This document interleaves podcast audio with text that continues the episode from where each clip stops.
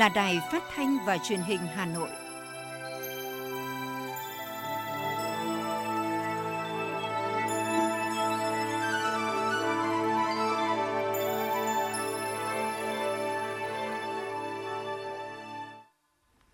Thưa quý vị, bây giờ là chương trình thời sự của Đài Phát thanh và Truyền hình Hà Nội phát trực tiếp trên sóng phát thanh tần số FM 90 MHz. Trưa nay thứ bảy ngày 31 tháng 7 năm 2021. Chương trình có những nội dung chính sau đây. Hà Nội chỉ thị tăng cường trách nhiệm người đứng đầu cấp ủy, kêu gọi nhân dân thực hiện nghiêm giãn cách xã hội. Phó Bí thư Thành ủy, Chủ tịch Hội đồng nhân dân thành phố Nguyễn Ngọc Tuấn kiểm tra tại công tác phòng chống dịch tại huyện Thường Tín. Hà Nội tăng cường các giải pháp đảm bảo cung ứng hàng hóa và công tác phòng chống dịch. Bộ Giáo dục và Đào tạo điều chỉnh lùi thời gian điều chỉnh nguyện vọng và xét tuyển đại học năm 2021. Bộ Y tế huy động các cơ sở y tế tư nhân tham gia chống dịch. Phần tin thế giới có những thông tin đáng chú ý. Nhà Trắng thông báo Phó Tổng thống Mỹ Kamala Harris sẽ công du Đông Nam Á, trong đó có Việt Nam và Singapore. Trước tình hình phức tạp của dịch COVID-19, Singapore hoãn lễ diễu hành mừng Quốc khánh đến ngày 21 tháng 8. Campuchia sẽ hoàn thành tiêm vaccine COVID-19 cho người dân sớm hơn nửa năm. Sau đây là nội dung chi tiết. Thưa quý vị và các bạn, quán triệt tinh thần lời kêu gọi toàn dân quyết tâm đoàn kết hơn nữa để chiến thắng đại dịch COVID-19 của Tổng Bí thư Nguyễn Phú Trọng, quyết tâm huy động sức mạnh tổng hợp của cả hệ thống chính trị và sức mạnh toàn dân tận dụng tối đa thời gian vàng 15 ngày giãn cách xã hội. Ngày 30 tháng 7, thay mặt Ban Thường vụ Thành ủy Hà Nội, đồng chí Đinh Tiến Dũng, Ủy viên Bộ Chính trị, Bí thư Thành ủy đã ký ban hành chỉ thị số 05 CTTU về tăng cường trách nhiệm của hệ thống chính trị và người đứng đầu cấp ủy, chính quyền các cấp trong thực hiện các biện pháp cấp bách phòng chống dịch COVID-19. Qua đó, Ban Thường vụ Thành ủy yêu cầu các cấp ủy Đảng, chính quyền, mặt trận Tổ quốc, các tổ chức chính trị xã hội từ thành phố đến cơ sở tập trung phòng chống dịch COVID-19, xác định rõ đây là sứ mệnh là nhiệm vụ chính trị ưu tiên số 1 để bảo vệ an toàn tính mạng nhân dân, bảo vệ cuộc sống yên bình và tương lai phát triển của thủ đô của đất nước – toàn hệ thống chính trị xuyên suốt từ thành phố đến cơ sở cùng vào cuộc một cách thực chất, chủ động quyết liệt, tập trung cao nhất triển khai đầy đủ nghiêm túc đồng bộ các biện pháp cấp bách phòng chống dịch COVID-19 theo chỉ thị số 16 của Thủ tướng Chính phủ. Phân công nhiệm vụ cụ thể cho từng thành viên trong ban thường vụ cấp ủy, ban chỉ đạo phòng chống dịch COVID-19 các cấp, công khai số điện thoại trực đường dây nóng và trực phòng chống dịch để người dân biết liên hệ, tổ chức trực ban 24 trên 24 giờ và 7 ngày trong tuần để kịp thời chỉ đạo giải quyết công việc trong mọi tình huống, gắn quản lý địa bàn với trách nhiệm cá nhân cấp ủy viên, ủy ban ủy viên ban thường vụ các cấp, ủy bí thư tri bộ, trưởng thôn, tổ trưởng tổ dân phố, cảnh sát khu vực tăng cường các kênh giám sát của mặt trận tổ quốc các cấp và nhân dân. Các địa phương đơn vị chủ động tích cực chia sẻ kinh nghiệm, các mô hình hay, cách làm tốt trong phòng chống dịch bệnh như mô hình cách ly 3 lớp, 4 tại chỗ và thôn làng tổ dân phố, khu dân cư tự quản tại một số quận huyện để nghiên cứu triển khai nhân rộng trên toàn địa bàn thành phố. Các quận huyện thị xã chủ động làm việc cụ thể với từng cơ quan đơn vị doanh nghiệp trên địa bàn, yêu cầu xây dựng kế hoạch làm việc, kế hoạch sản xuất kinh doanh, bảo đảm thực hiện đúng quy định về giãn cách và số lượng người đi làm, nhất là đối với các cơ quan tổ chức doanh nghiệp trung ương, đồng thời phát huy trách nhiệm nêu gương của các cơ quan này với cơ sở. Cùng với phòng chống dịch, các cấp ủy đảng chính quyền các cấp phải quan tâm chăm lo đời sống của nhân dân, nhất là những người có hoàn cảnh khó khăn, đối tượng yếu thế trong xã hội, khẩn trương triển khai kịp thời các chính sách hỗ trợ theo nghị quyết số 68 ngày 1 tháng 7 năm 2021 của Chính phủ và các nghị quyết của Hội đồng Nhân dân thành phố, đồng thời tiếp tục ra soát, đề xuất thành phố ban hành bổ sung các chính sách hỗ trợ đối với lực lượng tham gia phòng chống dịch và người dân, nhất là các đối tượng khó khăn, để không ai bị bỏ lại phía sau. Chiều qua, Phó Bí thư Thành ủy, Chủ tịch Hội đồng nhân dân thành phố Hà Nội Nguyễn Ngọc Tuấn, trưởng đoàn kiểm tra số 3 của Ban Thường vụ Thành ủy đã kiểm tra công tác phòng chống dịch COVID-19 trên địa bàn huyện Thường Tín. Phó Chủ tịch Ủy ban nhân dân thành phố, Phó trưởng Ban thường trực Ban chỉ đạo công tác phòng chống dịch COVID-19 thành phố, Trử Xuân Dũng tham gia đoàn. Phát biểu kết luận buổi kiểm tra, Chủ tịch Hội đồng nhân dân thành phố Hà Nội Nguyễn Ngọc Tuấn nhấn mạnh, dịch bệnh đang diễn biến hết sức phức tạp, trong khi huyện Thường Tín là địa bàn giao thương của nhiều loại hình như đường bộ, đường thủy và đường sắt. Vì thế, huyện phải đặt nhiệm vụ chống dịch lên hàng đầu, trong đó phải thực hiện nghiêm túc việc giãn cách xã hội, các lực lượng tăng cường kiểm tra, xử lý để người dân không ra đường khi không có việc thực sự cần thiết, để tận dụng tối đa thời điểm vàng, chặn đứng nguồn lây. Thống nhất với các phương án phòng chống dịch của huyện trong thời gian tới, Phó Bí thư Thành ủy Nguyễn Ngọc Tuấn yêu cầu huyện Thường Tín phải tăng lên một bước công tác phòng chống dịch, trong đó cấp ủy, chính quyền địa phương và toàn bộ hệ thống chính trị các cấp, doanh nghiệp, nhân dân trong huyện phải thực hiện tốt quan điểm chỉ đạo xuyên suốt của thành phố là đảm bảo tuyệt đối an toàn sức khỏe và tính mạng cho nhân dân. Kết quả phòng chống dịch là thước đo năng lực hoàn thành nhiệm vụ của người đứng đầu cấp ủy, chính quyền địa phương. Trưởng đoàn kiểm tra cũng yêu cầu huyện tăng cường tuyên truyền sâu rộng bằng nhiều hình thức khác nhau, thực chất để người dân hiểu rõ, đồng lòng cùng với chính quyền phòng chống dịch. Song hành với công tác tuyên truyền thì phải kiểm tra và xử lý nghiêm những vi phạm trong giãn cách xã hội. Đối với khu cách ly tập trung, đồng chí Nguyễn Ngọc Tuấn đề nghị huyện phối hợp chặt chẽ với Bộ Tư lệnh Thủ đô, Sở Y tế để triển khai đảm bảo an toàn tuyệt đối, không để lây nhiễm chéo, làm khu nào đảm bảo chuẩn điều kiện của khu đó. Ngoài ra, huyện cần phải triển khai nhanh việc tiêm vaccine, đảm bảo đầy đủ hàng hóa, nhu yếu phẩm cho nhân dân, khẩn trương xây dựng và đề xuất kiến nghị với Hội đồng Nhân dân thành phố các cơ chế, chính sách liên quan đến phòng chống dịch, phục vụ tốt nhất cho nhiệm vụ này. Chiều cùng ngày, đồng chí Nguyễn Ngọc Tuấn cũng đã đến động viên lực lượng đang làm nhiệm vụ tại chốt kiểm dịch trạm thu phí nút giao Hà Hồi, đường cao tốc Pháp Vân Cầu Rẽ. Lực lượng quân đội đang chuẩn bị khu cách ly tập trung tại trường Cao đẳng Sư phạm Hà Tây Hà Nội và kiểm tra công tác phòng dịch tại cụm công nghiệp Hà Bình Phương. Tại các điểm kiểm tra, Chủ tịch Hội đồng Nhân dân thành phố Nguyễn Ngọc Tuấn yêu cầu các lực lượng nêu cao tinh thần an toàn phòng dịch, đảm bảo kiểm soát chặt chẽ nhưng không để ùn tắc tại điểm kiểm soát, Khu cách ly tập trung cần đảm bảo vệ sinh thoáng đãng, giãn cách tuyệt đối không được xảy ra lây nhiễm chéo. Cũng trong chiều qua, đoàn công tác số 14 của thành phố Hà Nội do Thiếu tướng Nguyễn Quốc Duyệt, Ủy viên Ban Thường vụ Thành ủy, Tư lệnh Bộ Tư lệnh Thủ đô Hà Nội làm trưởng đoàn đã kiểm tra công tác phòng chống dịch COVID-19 và kiểm tra việc thực hiện chỉ thị số 17 ngày 23 tháng 7 của Ủy ban nhân dân thành phố Hà Nội về giãn cách xã hội trên địa bàn của thành phố, phòng chống dịch COVID-19 đối với huyện Ba Vì. Đoàn công tác đã kiểm tra thực tế công ty sữa quốc tế IDP, các chốt kiểm soát y tế, trung tâm cách ly y tế tập trung tại Cao đẳng Giao thông Vận tải Trung ương 1 và kiểm tra xã Khánh Thượng trong việc thực hiện chỉ thị số 17 của thành phố Hà Nội về giãn cách xã hội. Qua kiểm tra cho thấy, các đơn vị cơ sở đã cơ bản thực hiện nghiêm những biện pháp giãn cách, phòng chống dịch theo đúng chỉ đạo của các cấp, tổ chức cho công nhân sản xuất và sinh hoạt tại công ty. Quá trình sản xuất, công nhân chấp hành tốt thông điệp 5K, Ủy ban nhân dân huyện Ba Vì đã tích cực chuẩn bị tốt các trung tâm cách ly y tế tập trung, sẵn sàng các phương án tiếp nhận cách ly những trường hợp nghi nhiễm COVID-19. Kết luận buổi kiểm tra, thay mặt đoàn công tác số 14 của thành phố Hà Nội, Thiếu tướng Nguyễn Quốc Duyệt, Ủy viên Ban Thường vụ Thành ủy, Tư lệnh Bộ Tư lệnh Thủ đô Hà Nội đã ghi nhận và đánh giá cao những nỗ lực của huyện Ba Vì trong thời gian vừa qua. Đối với việc tổ chức các khu cách ly y tế tập trung, Thiếu tướng Nguyễn Quốc Duyệt chỉ đạo huyện Ba Vì cần phải nhanh chóng trang bị đầy đủ những trang thiết bị, chuẩn bị tốt nhân lực, sẵn sàng tiếp nhận công dân nghi nhiễm COVID-19 trên địa bàn. Ủy ban nhân dân thành phố Hà Nội đã ban hành văn bản số 2438 về việc siết chặt công tác phòng chống dịch COVID-19 tại các khu cụm công nghiệp làng nghề trên địa bàn thành phố. Ủy ban nhân dân thành phố yêu cầu chủ tịch Ủy ban nhân dân các quận huyện thị xã chủ trì phối hợp trưởng ban quản lý các khu công nghiệp và chế xuất Hà Nội, giám đốc Sở Công Thương và các sở ngành đơn vị liên quan tổ chức thực hiện nghiêm các biện pháp siết chặt công tác phòng chống dịch COVID-19 tại các khu cụm công nghiệp làng nghề, chịu trách nhiệm toàn diện trước Ủy ban nhân dân thành phố trong triển khai thực hiện các biện pháp phòng chống dịch đảm bảo an toàn. Trường hợp có ca nhiễm phải xử lý khoanh vùng kịp thời, sẵn sàng phương án kịch bản duy trì sản xuất an toàn trong trường hợp nhà máy, cơ sở sản xuất bị phong tỏa cách ly. Ủy ban dân thành phố Hà Nội cũng yêu cầu các đơn vị địa phương tổ chức kiểm tra giám sát và đánh giá việc thực hiện các biện pháp phòng chống và đánh giá nguy cơ lây nhiễm dịch COVID-19 của các cơ sở sản xuất công nghiệp, đặc biệt là các cơ sở sản xuất có quy mô lớn. Thưa quý vị, sau thành phố Hồ Chí Minh, Đà Nẵng và một số tỉnh thành phía Nam, những ngày này dù trong bối cảnh giãn cách xã hội theo chỉ thị số 16, thế nhưng thành phố Hà Nội vẫn cấp tốc triển khai chi trả gói hỗ trợ đến tay người dân với tinh thần công khai, minh bạch, nhanh chóng và thuận lợi. Bởi một miếng khi đói bằng một gói khi no, càng trong lúc khó khăn dịch bệnh thì gói hỗ trợ của chính phủ lại có ý nghĩa rất lớn giúp cho người dân cầm cự vượt khó, ghi nhận của phóng viên thời sự. Hai năm trải qua bốn lần dịch, mở cửa rồi lại đóng cửa, Suốt 3 tháng nay, hai vợ chồng chị Huyền phải cầm cự chắt bóp chi tiêu bởi thu nhập làm ra chẳng có, nhưng tiền thuê nhà mỗi tháng đã mất 5,5 triệu đồng.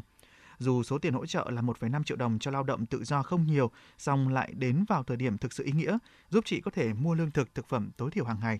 Chị Lê Thị Huyền và anh Trần Văn Lâm ở phường Kiến Hưng, quận Hà Đông, Hà Nội cho biết. Ờ, nhờ Đảng và nhà nước là hỗ trợ cho em triệu rưỡi này là em về em cũng khắc phục cuộc sống hàng ngày tạm thời trong lúc dịch này Trước mắt là em ờ, có tiền này để em đi chợ đã. Vợ chồng cũng cố gắng có cái tín ờ, tiền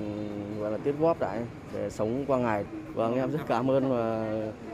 đảng nhà nước mình đã hỗ trợ người dân thất nghiệp như bọn em để bọn em vượt qua cơn khó khăn này. Tại cửa hàng ăn uống, ngoài bà Thúy còn có thêm 4 nhân viên ở ngoại tỉnh, phải đóng cửa cả mấy tháng nay. Cả chủ lẫn người làm đều lao đao vì không có thu nhập trong khi tiền ăn, tiền thuê nhà vẫn phải cáng đáng. Bà Vũ Thị Thúy ở phường Phúc La, quận Hà Đông, Hà Nội cho biết thêm. Ờ, nhân viên, 4 năm nhân viên thì là hoàn toàn là rất là khó khăn nghỉ, không làm ăn. Ờ, bây giờ thì được cái tiền hỗ trợ của ờ, chính sách và nhà nước thì chúng tôi rất là xúc động.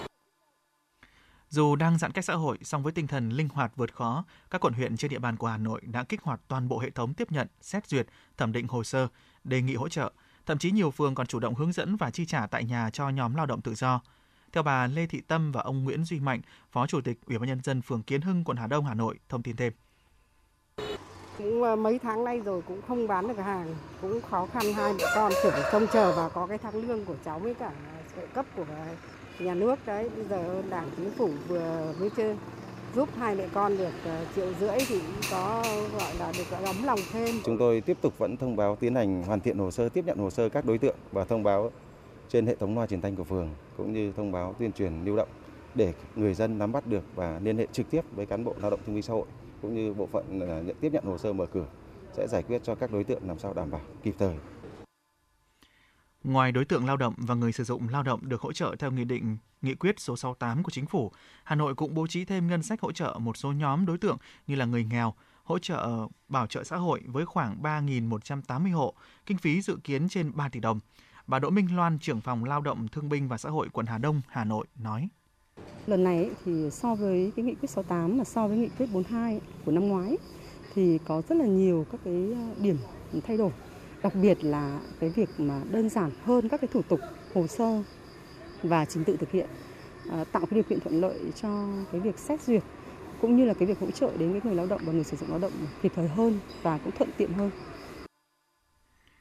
Giãn cách nhưng không giãn lòng, càng trong khó khăn, chính sách hỗ trợ càng phải khẩn trương và quyết liệt. Đây cũng là quyết tâm chung của thành phố Hà Nội để nhằm đảm bảo mọi đối tượng đều được tiếp cận chính sách an sinh trong lúc dịch bệnh.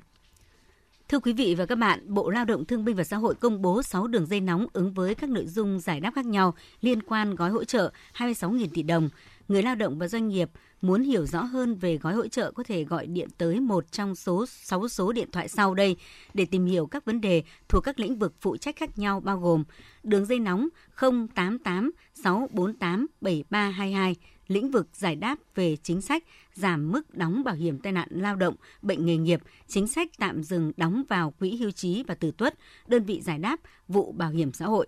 Đường dây nóng 0911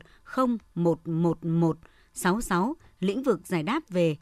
chính sách hỗ trợ bổ sung và trẻ em, chính sách hỗ trợ tiền ăn đối với người phải điều trị nhiễm COVID-19, F0, người phải thực hiện cách ly y tế F1 theo quyết định của cơ quan nhà nước có thẩm quyền, đơn vị giải đáp, vụ pháp chế.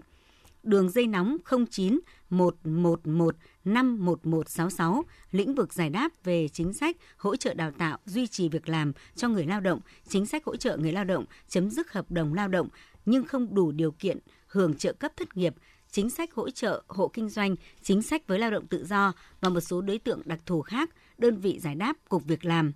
Đường dây nóng 09111 54488, lĩnh vực giải đáp về chính sách hỗ trợ người lao động, tạm hoãn hợp đồng lao động, nghỉ việc không hưởng lương, chính sách hỗ trợ người lao động ngừng việc, chính sách cho vay trả lương ngừng việc, trả lương phục hồi sản xuất, đơn vị giải đáp, Cục quan hệ lao động và tiền lương.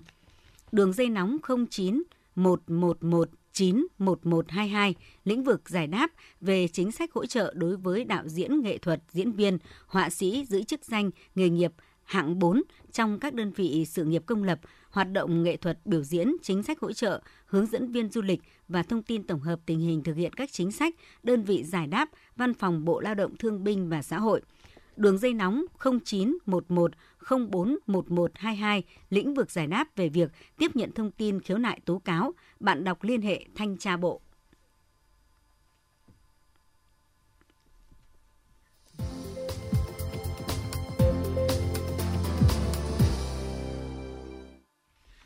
Thưa quý vị và các bạn, mua bán người được Liên Hợp Quốc xác định là một trong bốn loại tội phạm nguy hiểm nhất và được đưa vào chương trình phòng chống tội phạm toàn cầu ngày 30 tháng 7 hàng năm được chọn là ngày thế giới phòng chống mua bán người. Chủ đề của Ngày Quốc tế phòng chống mua bán người năm 2021 là lắng nghe nạn nhân, dẫn lối hành động. Câu chuyện của các nạn nhân mà chúng tôi tổng hợp sau đây là hồi chuông cảnh báo rõ ràng nhất cho vấn đề này. Sau 30 năm mất tích, chị Cao Xuân Dậu đã được trở về ngôi nhà của mình trong niềm hạnh phúc. Nhớ lại quãng thời gian sống trong cảnh địa ngục trần gian, chăn 50 con trâu giữa một khu rừng biệt lập cho những người đàn ông Trung Quốc, chị Dậu vẫn còn lộ rõ vẻ sợ hãi. Nạn nhân Cao Xuân Dậu nhớ lại. Một chiếc kẹo. Bé này cho một ngậm thì là không biết là ngất là không biết ai mua xe vẽ rồi mà lên xe lên xe ngồi. Đầu tính xe tỉnh tỉnh lại thế là là bên kia Trung Quốc rồi. Điều đau khổ không kém trong quãng đời sống như nô lệ 30 năm qua với chị Dậu, đó là khi trở về quê hương, chị chỉ còn được gặp lại người mẹ năm nay đã gần 100 tuổi, còn người cha đã chẳng thể chờ đợi đưa con gái mất tích năm nào trở về. Còn với những cháu bé mới chỉ 20 ngày tuổi, thế nhưng đã trở thành món hàng của các đối tượng buôn bán người. Những đối tượng này đã sử dụng mạng xã hội TikTok để cấu kết với một số đối tượng khác tìm người đang mang thai hoặc người không có điều kiện nuôi dưỡng, cần bán hoặc cho làm con nuôi, sau đó thỏa thuận giá đưa lên tỉnh Cao Bằng để chờ sang Trung Quốc bằng đường tiểu ngạch. Một đối tượng đã bán con nói: Có nhiều năm rồi nhưng mà không có không có con. Bây giờ em xin em trai gái gì cũng được đi qua bên Trung Quốc xin xin ở bản người về người ta sẽ bồi dưỡng cho em một số tiền Tại Việt Nam, theo báo cáo của các đơn vị địa phương từ năm 2010 đến tháng 6 năm 2021, đã phát hiện xảy ra gần 3.500 vụ, với 5.000 đối tượng lừa bán gần 7.500 nạn nhân. Riêng từ năm 2019 đến nay, phát hiện xảy ra hơn 370 vụ, và với gần 500 đối tượng lừa bán hơn 550 nạn nhân. Đại tá Đoàn Thế Vinh, trưởng phòng phòng chống tội phạm buôn bán người, Cục Cảnh sát Hình sự Bộ Công an và Thượng tá Tiến sĩ Hà Thị Hồng Lan, Học viện Cảnh sát Nhân dân thông tin thêm cũng cảnh báo là cái việc điều kiện kinh tế khó khăn, nhận thức của những người dân, những cặp vợ chồng, những phụ nữ coi như phải nói rằng cái đạo đức nó xuống cấp. Cái dấu hiệu mà các đối tượng liên tục à, trao đổi điện thoại với các cú điện thoại lạ thì đấy là một cái mà rõ ràng chúng ta nhận thấy rằng là cái nguy hiểm với những nỗ lực của các cấp các ngành, các địa phương trong công tác đấu tranh phòng chống mua bán người, thời gian qua nhiều vụ án đã được đưa ra xét xử đúng người, đúng tội, đúng pháp luật. Thế nhưng mỗi người dân vẫn cần phải tự nâng cao hiểu biết và ý thức chấp hành pháp luật về phòng chống mua bán người, di cư lao động an toàn, tích cực chủ động tìm hiểu thông tin và trang bị kỹ năng bảo vệ bản thân cũng như gia đình trước vấn nạn này. Thưa quý vị các bạn, với mong muốn tiếp sức cùng miền Nam chống dịch, một nghệ sĩ trẻ điêu khắc đã thực hiện dự án Em bé Việt Nam để nhằm gây quỹ mua máy thở và các trang thiết bị y tế chống dịch. Xin mời quý vị cùng nghe phóng sự sau đây do phóng viên thời sự thực hiện. Khi dịch lan nhanh từ Bắc Giang, Bắc Ninh, Hải Dương cho đến thành phố Hồ Chí Minh và các tỉnh phía Nam, mọi người đều hiểu rằng những em bé phải đi cách ly không còn là thiểu số mà có thể là bất kỳ một em nhỏ nào đó ngay trên đất nước mình. Chính điều này thôi thúc người nghệ sĩ trẻ này thực hiện dự án Em bé Việt Nam với mong muốn góp sức nhỏ gây quỹ để mua máy thở và thiết bị y tế chống dịch. Anh Lê Huy, chủ nhân dự án Em bé Việt Nam và em Lê Vĩnh Phúc, thành viên dự án Em bé Việt Nam thông tin. Ban đầu thì là bọn mình có bắt gặp cái hình ảnh em bé Điện Biên đi cách ly ở trên báo thì sau đấy thì bọn mình tạo hình cái tượng đấy bằng đất và để làm chơi thôi. Sau đấy thì mọi người rất quan tâm, mọi người hỏi. Thì mình cũng ý định ban đầu mình cũng chỉ định bán cái tượng đấy để để để quyên góp ủng hộ một phần cho Bắc Giang. Thì cái thời điểm đấy là tháng 5 thì Bắc Giang đang, Bắc Giang, Bắc Ninh đang đang bùng dịch. Thì sau đấy thì bọn mình mình nghĩ thêm cái, những cái cách, các cái phương án để để làm cho nó được nhân rộng hơn, để cho nó nhiều hơn. Nhiệm vụ chính của em trong cái dự án lần này thì em làm chính về hậu cần và đóng gói rồi mua sắm trang thiết bị để phục vụ cho ừ, dự án. À, và cảm bản thân em thì em thấy là khi mà mình tham gia được cái dự án này thì ít nhất là mình đã làm được một cái việc gì đấy có ích trong cái thời gian dịch trong khi mà mọi người ở nhà và đa số là không làm được cái việc gì cụ thể cả. Thì mình ít nhất là mình đã có một cái việc có ích cho xã hội cho cộng đồng thì em thấy rất là vui. Mỗi một cá nhân sau khi chuyển khoản 680.000 đồng vào một trong hai quỹ sống Foundation và quỹ soha.vn và có chứng từ sẽ được gửi tặng bức tượng điêu khắc em bé Việt Nam này. Chỉ chưa đầy một ngày kêu gọi, hiện số người quyên góp đã vượt xa mong đợi của cả nhóm. Theo anh Lê Huy, chủ nhân dự án Em bé Việt Nam. Mình chỉ xin chúc mọi người sức khỏe và bình an, cái đấy là quan trọng nhất còn với bọn mình thì cứ chúng mình cứ làm những cái việc nhỏ từ từ từ từ. Chúng mình không không có một cái kế hoạch nào đấy quá lớn cả. Bây giờ chỉ tìm cách để sản xuất và có thêm kinh phí để làm tiếp tục tiếp tục cái chương trình này. Mong ước của cả nhóm giờ đây là tiếp tục lan tỏa để gây quỹ nhiều hơn cho tuyến đầu chống dịch, dự định sẽ là 2021 bức tượng đánh dấu cho năm 2021 nhiều khó khăn, song cũng là lúc mọi người xích lại gần nhau hơn và không thể nào quên một năm lịch sử đồng lòng vượt qua dịch bệnh. Chuyển sang những thông tin quan trọng khác, thưa quý vị, mới đây Bưu điện Hà Nội có công văn đề nghị Sở Giáo dục và Đào tạo Hà Nội cho phép các bưu điện trung tâm, bưu điện huyện, thị xã được liên hệ với các trường trung học phổ thông và các phòng giáo dục để hỗ trợ học sinh trong công tác chuyển trả hồ sơ gồm có học bạ, bảng điểm, giấy chứng nhận tốt nghiệp, bằng tốt nghiệp tại nhà khi học sinh có nhu cầu. Bưu điện Hà Nội đề nghị được cho phép các trường nhắn tin thông báo đến phụ huynh học sinh qua số liên lạc điện tử về tiện ích chuyển trả hồ sơ tại nhà qua bưu điện thành phố. Trước đó, thì Cục Quản lý Chất lượng Bộ Giáo dục và Đào tạo có công văn về việc tiếp nhận hồ sơ và trả kết quả qua dịch vụ bưu chính công ích. Để đảm bảo quyền lợi cho thí sinh trong kỳ thi tốt nghiệp trung học phổ thông vừa được tổ chức thành hai đợt, Bộ Giáo dục và Đào tạo đã quyết định điều chỉnh lùi thời gian điều chỉnh nguyện vọng và xét tuyển đại học năm 2021. Cụ thể, thí sinh gửi hồ sơ và xác nhận nhập học trước 17 giờ ngày 22 tháng 8 với thí sinh thi đợt 1 và ngày mùng 3 tháng 9 với thí sinh thi đợt 2. Các trường sẽ cập nhật kết quả sơ tuyển, kết quả thi đánh giá năng lực chuyên biệt vào cơ sở dữ liệu quốc gia trước ngày mùng 10 tháng 8 công bố mức điểm chuẩn nhận hồ sơ xét tuyển trước 17 giờ ngày 28 tháng 8, điều chỉnh nguyện vọng đăng ký xét tuyển từ ngày 29 tháng 8 đến mùng 5 tháng 9, công bố kết quả xét tuyển đợt 1 trước 17 giờ ngày 16 tháng 9. Trước tình hình dịch bệnh COVID-19 diễn biến phức tạp và có nhiều chiều hướng gia tăng tại nhiều tỉnh thành phố, Bộ Y tế đã có văn bản đề nghị các tỉnh thành phố huy động nguồn lực từ các cơ sở y tế tư nhân trên địa bàn tham gia phòng chống dịch COVID-19. Theo đó, cơ sở y tế tư nhân có thể tham gia tiếp nhận, cấp cứu và điều trị người bệnh COVID-19. Đồng thời, các tỉnh cần có cơ chế cho các cơ sở y tế tư nhân để tham gia phòng chống dịch như các cơ sở y tế công lập, hỗ trợ các thiết bị phòng chống dịch, ưu tiên tiêm vaccine và thực hiện các chế độ đãi ngộ theo quy định hiện hành. Bảo hiểm xã hội Việt Nam cho biết ngành đã ban hành công văn hướng dẫn thanh toán chi phí khám, chữa bệnh bảo hiểm y tế giai đoạn dịch COVID-19. Bảo hiểm xã hội Việt Nam đề nghị Bảo hiểm xã hội các tỉnh, thành phố, Bảo hiểm xã hội Bộ Quốc phòng, Bảo hiểm xã hội Công an Nhân dân khẩn trương phối hợp với Sở Y tế các tỉnh, thành phố, thống nhất với các cơ sở khám chữa bệnh, bảo hiểm y tế sửa đổi bổ sung và hoàn thiện hợp đồng khám chữa bệnh, bảo hiểm y tế phù hợp với tình hình, diễn biến dịch COVID-19 tại mỗi địa phương, đơn vị. Các đơn vị tuyệt đối không để người bệnh phải tự chi trả chi phí khám, chữa bệnh thuộc phạm vi quyền lợi và mức hưởng bảo hiểm y tế theo quy định trong quá trình khám chữa bệnh tại cơ sở y tế. Thứ trưởng Bộ Công Thương Đỗ Thắng Hải vừa có công văn hỏa tốc gửi Ủy ban nhân dân các tỉnh, thành phố đề nghị ưu tiên tiêm vaccine cho một số đối tượng. Theo đó, ông đề nghị các tỉnh thành phố bổ sung đối tượng lao động trong các ngành vận tải và logistics, đặc biệt là lái xe, phụ xe vận tải liên tỉnh, đội ngũ lao động tại các cảng biển cửa khẩu là đối tượng ưu tiên tiêm vaccine như lực lượng tuyến đầu chống dịch. Theo lãnh đạo Bộ, việc ưu tiên tiêm vaccine cho các đối tượng này sẽ đảm bảo lưu thông hàng hóa được thông suốt, tránh đứt gãy chuỗi cung ứng phục vụ sản xuất. Tổng cục Đường bộ Việt Nam vừa có văn bản đề nghị Ủy ban nhân dân các tỉnh, thành phố, nơi công nhân, chuyên gia đến làm việc, phối hợp với Ủy ban nhân dân tỉnh, thành phố liên quan, thống nhất quyết định việc tổ chức hoạt động vận chuyển công nhân, chuyên gia đáp ứng yêu cầu sản xuất kinh doanh trên địa bàn. Vì từ ngày 1 tháng 8 sẽ dừng việc đăng ký và cấp giấy nhận diện phương tiện có mã QR code cho xe chở công nhân, chuyên gia trên phần mềm của Tổng cục Đường bộ Việt Nam việc tổ chức vận chuyển công nhân chuyên gia đi đến các địa phương đang thực hiện giãn cách theo chỉ thị 16 của Thủ tướng sẽ do Ủy ban dân tỉnh, thành phố quyết định.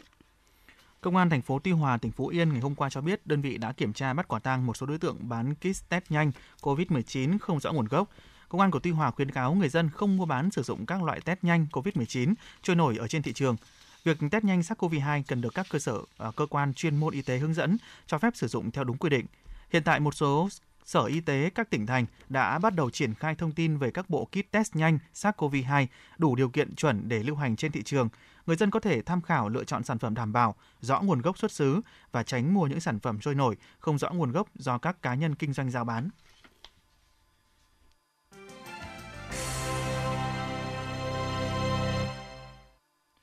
Chuyển sang phần tin thế giới, Nhà Trắng thông báo Phó Tổng thống Mỹ Kamala Harris sẽ công du Đông Nam Á, trong đó có Việt Nam và Singapore. Nhà Trắng cũng thông tin trong chuyến công du này, bà Harris sẽ thảo luận với giới chức các nước sở tại về tình hình an ninh khu vực, cách thức ứng phó với đại dịch COVID-19 cũng như những vấn đề biến đổi khí hậu. Thông báo của Nhà Trắng khẳng định nỗ lực chung của các nước là thúc đẩy trật tự quốc tế dựa trên luật lệ.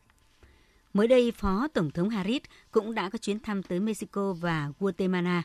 thúc đẩy chính sách phối hợp nhằm giảm số lượng người di cư trong khu vực này tới Mỹ. Trong chuyến công du, bà Harris nhấn mạnh các chủ đề phát triển kinh tế, mất an ninh lương thực và các vấn đề về phụ nữ, Bộ Quốc phòng Singapore thông báo lễ diễu hành mừng ngày Quốc khánh Singapore năm nay sẽ được rời đến ngày 21 tháng 8 sau khi giai đoạn 2 cảnh giác nâng cao kết thúc. Năm nay, nghi thức diễu hành của ngày Quốc khánh Singapore sẽ được tổ chức vào ngày 21 tháng 8 thay vì vào đúng ngày 9 tháng 8. Chương trình diễn tập và tổng duyệt cho lễ diễu hành dự kiến diễn ra lần lượt vào hai ngày 24 tháng 7 và 31 tháng 7 cũng đã bị hoãn. Bộ Y tế Indonesia cho biết nước này đã phát hiện 923 ca mắc biến thể nội địa B14662 của virus SARS-CoV-2. Hiện biến thể này của Indonesia đã được đưa vào danh sách cảnh báo cần theo dõi thêm của Tổ chức Y tế Thế giới. Trước diễn biến phức tạp của dịch bệnh, chính phủ Indonesia vừa quyết định huy động 18.000 nhân viên của lực lượng đặc nhiệm chống COVID-19 nhằm tiến hành truy vết COVID-19 tại các địa phương trên khắp cả nước bắt đầu từ tháng 8 tới. Chính phủ của Campuchia đã phát động chiến dịch tiêm chủng vaccine COVID-19 vào ngày 10 tháng 2 năm 2021. Đây là một trong những ưu tiên của chính phủ Campuchia nhằm phòng chống và ngăn chặn lây lan dịch bệnh. Và tính đến ngày 30 tháng 7, tổng số ca nhiễm COVID-19 tại Campuchia là 76.585 ca, chữa khỏi bệnh cho 69.198 người và 1.375 người tử vong. Trung Quốc đang triển khai những biện pháp mạnh nhất để bao vây, dập ổ dịch ở thành phố Nam Kinh, tỉnh Giang Tô. Từ ổ dịch này hiện nay đã có 13 thành phố tại 4 tỉnh bị lây nhiễm. Sau thời gian dài yên ắng, Trung Quốc đang siết chặt các biện pháp phòng chống trước biến thể Delta. Các chuyên gia Trung Quốc chỉ trích chính quyền Nam Kinh triển khai chống dịch chậm so với Quảng Châu, Vân Nam nên đã để dịch lây lan ra 13 thành phố khác.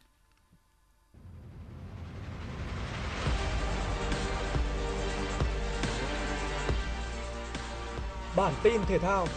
Bản tin thể thao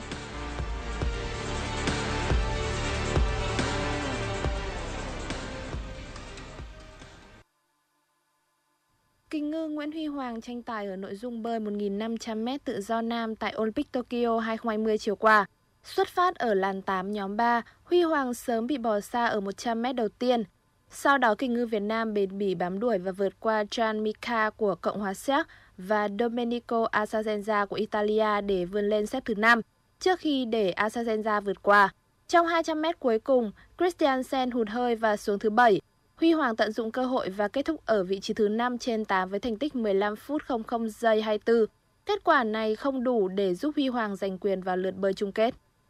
Tranh tài ở nội dung 400m rào nữ, Quách Thị Lan được kỳ vọng sẽ tái hiện thành tích ấn tượng giống như ở ASEAN 2018. Xuất phát ở làn chạy số 8, Quách Thị Lan thi đấu từ tốn và có được vị trí thuận lợi khi gần đến vạch đích. Đến lúc này, vận động viên Lea Lujen của Jamaica bất ngờ tăng tốc và chiếm lấy vị trí thứ tư. Sau khi kết thúc phần thi, các trọng tài xác định rằng Lea Nujen đã lấn sang làn của vận động viên khác. Nhờ việc đối thủ phạm quy và bị tước kết quả, Quách Thị Lan đã có được vị trí thứ tư với thành tích 55 giây 71. Người dẫn đầu không ai khác chính là kỷ lục gia người Mỹ Sydney McLaughlin với thành tích 54 giây 65. Lượt thi đấu bán kết nội dung 400m rào nữ sẽ diễn ra vào lúc 18 giờ 35 ngày 2 tháng 8.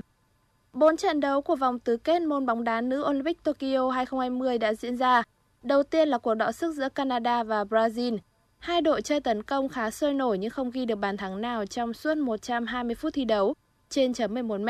Canada là đội bản lĩnh hơn để giành chiến thắng 4-3. Trong khi đó, Mỹ và Hà Lan hòa nhau hai đều trong thời gian thi đấu chính thức và cả hiệp phụ. Đến loạt penalty, Mỹ không phạm sai lầm nào trong khi Hà Lan có hai cầu thủ đá hỏng. Tập vé cuối cùng vào chơi trận bán kết đã thuộc về đội tuyển nữ Mỹ. Trận đấu hấp dẫn nhất vòng tứ kết là cuộc đối đầu giữa Anh và Australia. Australia vừa lên dẫn trước trong hiệp 1. Sau giờ nghỉ, Ellen White ghi liên tiếp hai bàn để đưa Anh dẫn ngược 2-1. Tuy nhiên, Samantha Kia lại tỏa sáng ở cuối hiệp 2 để đưa trận đấu trở về vạch xuất phát. Ellen White hoàn tất cú hat-trick trong hiệp phụ nhưng không thể giúp Anh chiến thắng bởi những cô gái đến từ châu Đại Dương ghi được thêm hai bàn do công của Mary Fowler và Samantha Kier. Trận tứ kết duy nhất có thể giải quyết trong hai hiệp chính là cuộc đọ sức giữa Thụy Điển và Nhật Bản. Đẳng cấp vượt trội giúp Thụy Điển dễ dàng ghi 3 bàn vào lưới Nhật Bản. Bàn thắng danh dự của đại diện châu Á được ghi bởi Bina Tanaka. Ở lượt trận bán kết ngày 2 tháng 8, Mỹ sẽ gặp Canada, trong khi Australia sẽ tranh tài với Thụy Điển. Dự báo thời tiết vùng châu thổ sông Hồng và khu vực Hà Nội chiều và tối ngày 31 tháng 7 năm 2021. Vùng đồng bằng Bắc Bộ chiều nắng nóng, chiều tối và tối có lúc có mưa rào và rông, gió nhẹ, nhiệt độ từ 28 đến 38 độ. Vùng núi Ba Vì Sơn Tây chiều nắng nóng, chiều tối và tối có lúc có mưa rào và rông, nhiệt độ từ 28 đến 36 độ. Ngoại thành từ Phúc Thọ tới Hà Đông, chiều nắng nóng, chiều tối và tối có lúc có mưa rào và rông, gió nhẹ, nhiệt độ từ 29 đến 37 độ. Phía Nam từ Thanh Oai, Thường Tín tới Ứng Hòa, chiều nắng nóng, chiều tối và tối có lúc có mưa rào và rông, gió nhẹ, nhiệt độ từ 28 đến 36 độ. Khu vực Mê Linh, Đông Anh, Sóc Sơn, chiều nắng nóng, chiều tối và tối có lúc có mưa rào và rông, gió nhẹ, nhiệt độ từ 28 đến 36 độ. Trung tâm thành phố Hà Nội, chiều nắng nóng, chiều tối và tối có lúc có mưa rào và rông, gió nhẹ, nhiệt độ từ 29 đến 37 độ. Quý vị và các bạn vừa nghe chương trình thời sự của Đài Phát thanh và Truyền hình Hà Nội chịu trách nhiệm sản xuất Phó Tổng giám đốc Nguyễn Tiến Dũng, chương trình do biên tập viên Kiều Oanh, Nguyễn Hằng, các phát thanh viên Thanh Hiền Công Nghĩa và kỹ thuật viên Bích Hoa thực hiện. Thân ái chào tạm biệt.